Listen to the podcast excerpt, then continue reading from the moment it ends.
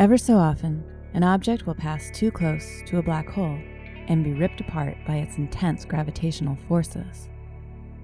As the object, such as a star, approaches the danger zone of the black hole, its stellar debris is flung outward at high speeds, while the star's material falls toward the black hole. This infalling material becomes hotter and hotter until it generates a signature outburst of X rays.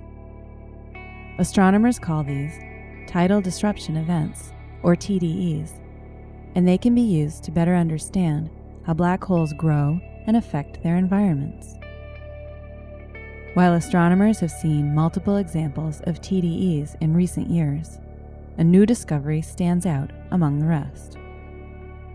Using data from three X ray telescopes, Chandra, Swift, and XMM Newton, researchers have found a TDE that has lasted about 10 years, much longer than other events. What could cause this decade long meal by the black hole? There are a couple of possibilities. The first is that this black hole, located in a galaxy about 1.8 billion light years from Earth, completely shredded the largest star astronomers have known to be destroyed in a TDE. The other, also intriguing possibility is that in previous TDEs, the star wasn't completely ripped apart, but in this event, it was. While astronomers continue to study this source and look for others like it, we are reminded just how amazing black holes can be.